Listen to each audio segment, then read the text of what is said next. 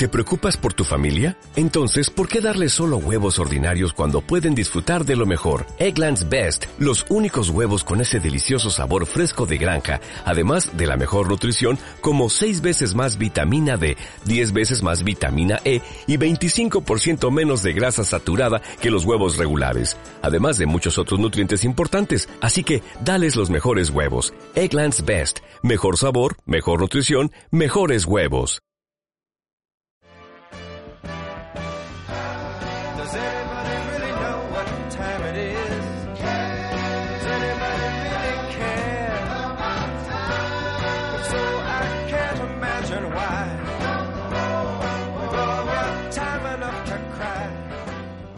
Queridos oyentes, bienvenidos a un nuevo episodio, a una nueva pregunta de este podcast, Tres pies al gato.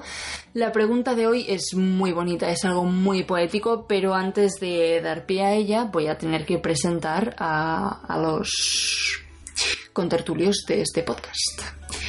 Él es Ignacio Crespo. Oli. Molt bé, estaba esperando a que dijeras algo. Él es Ignacio Crespo, arroba S de Stendhal en Twitter. Él es médico y divulgador científico. Y yo soy Sandra Ortonoves, arroba la hiperactina. Y soy biomédica y divulgadora científica. ¿Eres todo eso? Sí. ¿Y cómo lo llevas? Pues mira, bien. Tirando. Es como una respuesta estándar. La gente Sí. siempre responde eso. No sé para qué les pregunto. Pero aquí preguntamos cosas peculiares. Preguntamos cosas peculiares y la pregunta de hoy es tan poética. ¿Cuál es? ¿Por qué el cielo es azul? Y me ha tocado a mí responder esto. Bueno, no a mí. Hay científicos que se han dedicado a entenderlo de verdad. Pero yo os lo voy a intentar acercar un poquito. ¿Vale? En resumen, cosas de física. Explicado con más profundidad. ¿Os habéis fijado que no solamente es que el cielo sea azul, sino que en función de la altura del sol es de colores distintos? Por ejemplo, cuando se está poniendo, que el sol está abajo, es naranja, rosado. Rojillo, Es sí. distinto, ¿no? Ujú. Dice, ¿y por qué pasa esto? Realmente no es que haya una partícula en el cielo que digas, esta partícula es azul. Y entonces yo la estoy viendo por todos los lados. El, el- el aire, si tú lo coges, lo metes en una caja transparente y lo miras, es transparente.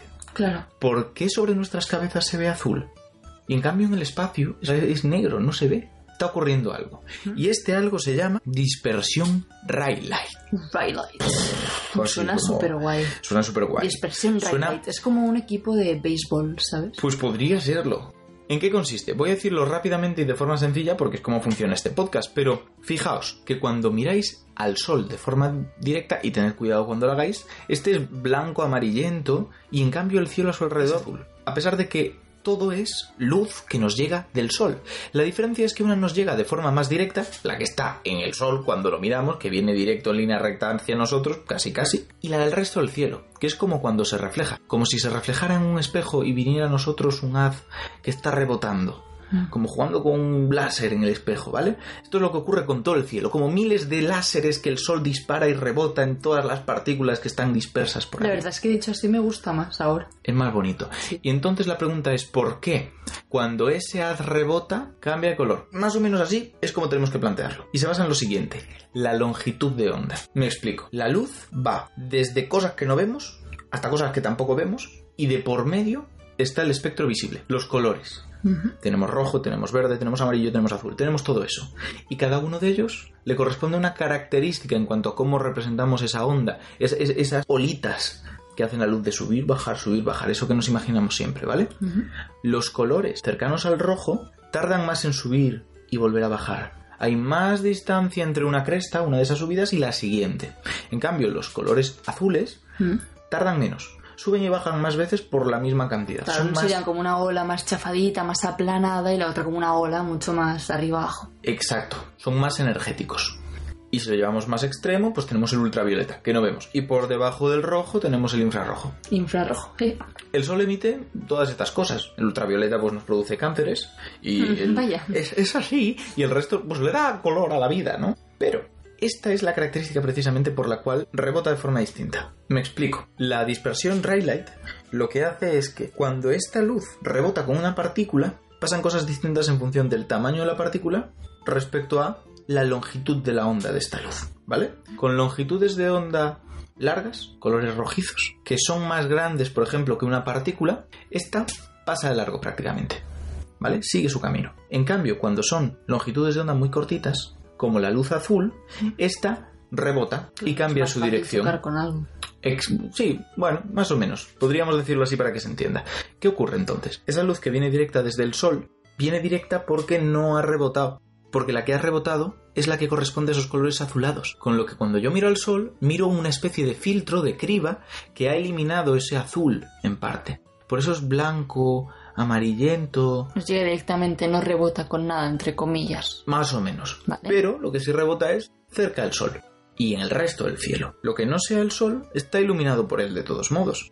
Con lo que ha dado una carambola, un rebote, y en ese rebote la luz que se ha dispersado en todas las direcciones es la azul, que es la que llega hasta nuestros ojos. Qué cosa. Y por eso vemos... Y por eso el cielo es azul. Exacto.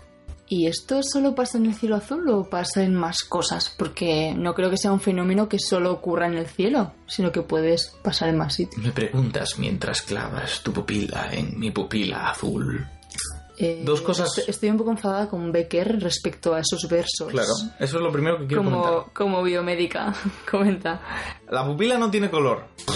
Ahora os peta la cabeza. La pupila es la parte del centro, que es básicamente un hueco. Es un puto agujero, o sea, no puede tener color. Exacto, donde se ve oscuridad porque no hay mucha luz dentro del ojo que nosotros veamos reflejada. Exacto. La- Sobre la retina No, se es queda ahí. negro porque Si tú le enfocas una linterna, pues ves el fondo. Pero hay otra cosa por la que he dicho esto. El iris, que sí tiene color, tiene color porque hay pigmentos por ahí.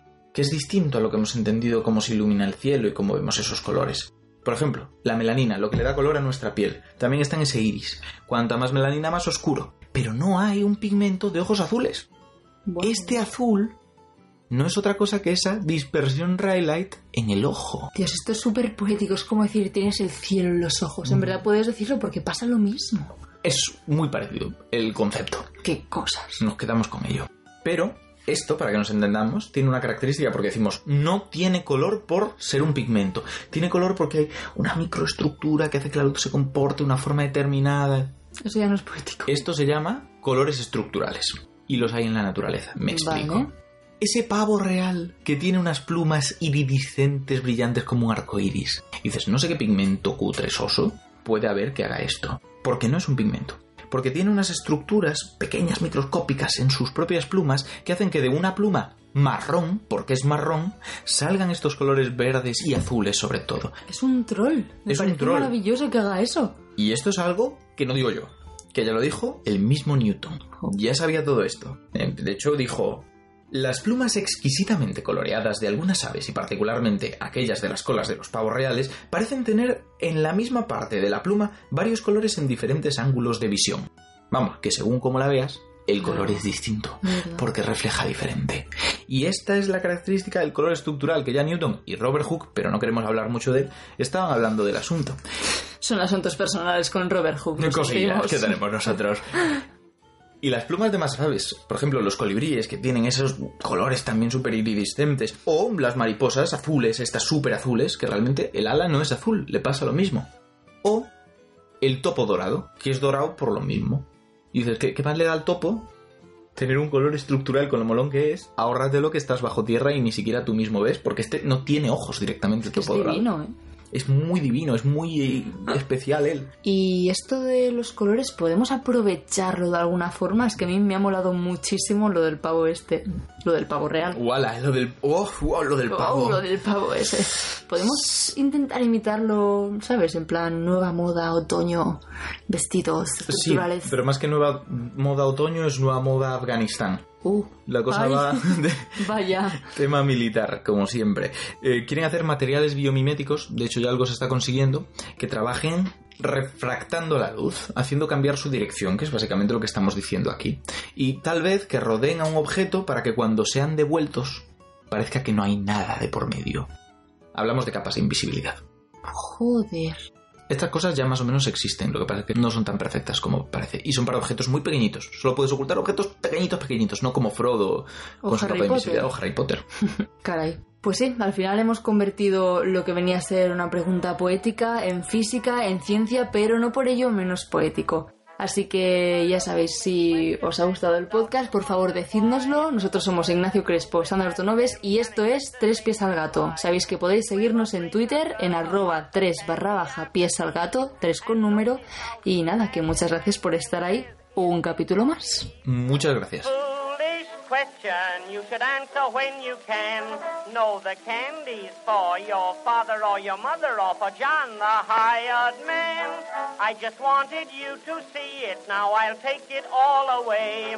Now there's a question that you'll hear most every day. And then most every morning there is someone round the place who sees you take a shaving brush and lather up your face. And as you give the razor a preliminary wave, this fool will always ask you, are you going to take a shave? Question, and your answer is, I hope, no, I'm really not at all prepared for shaving, but I like the taste of soap. I just like to take the shaving brush and paint myself this way. Now there's a question that you'll hear most every day. Suppose an elevator boy forgets to close his doors, and you should tumble down the shaft past 27 floors. And as you reach the bottom and are lying there inert, the first one who approaches will exclaim, Oh, are you hurt? Foolish question, and your dying words are no. I was in an awful hurry, and this elevator runs too blooming slow.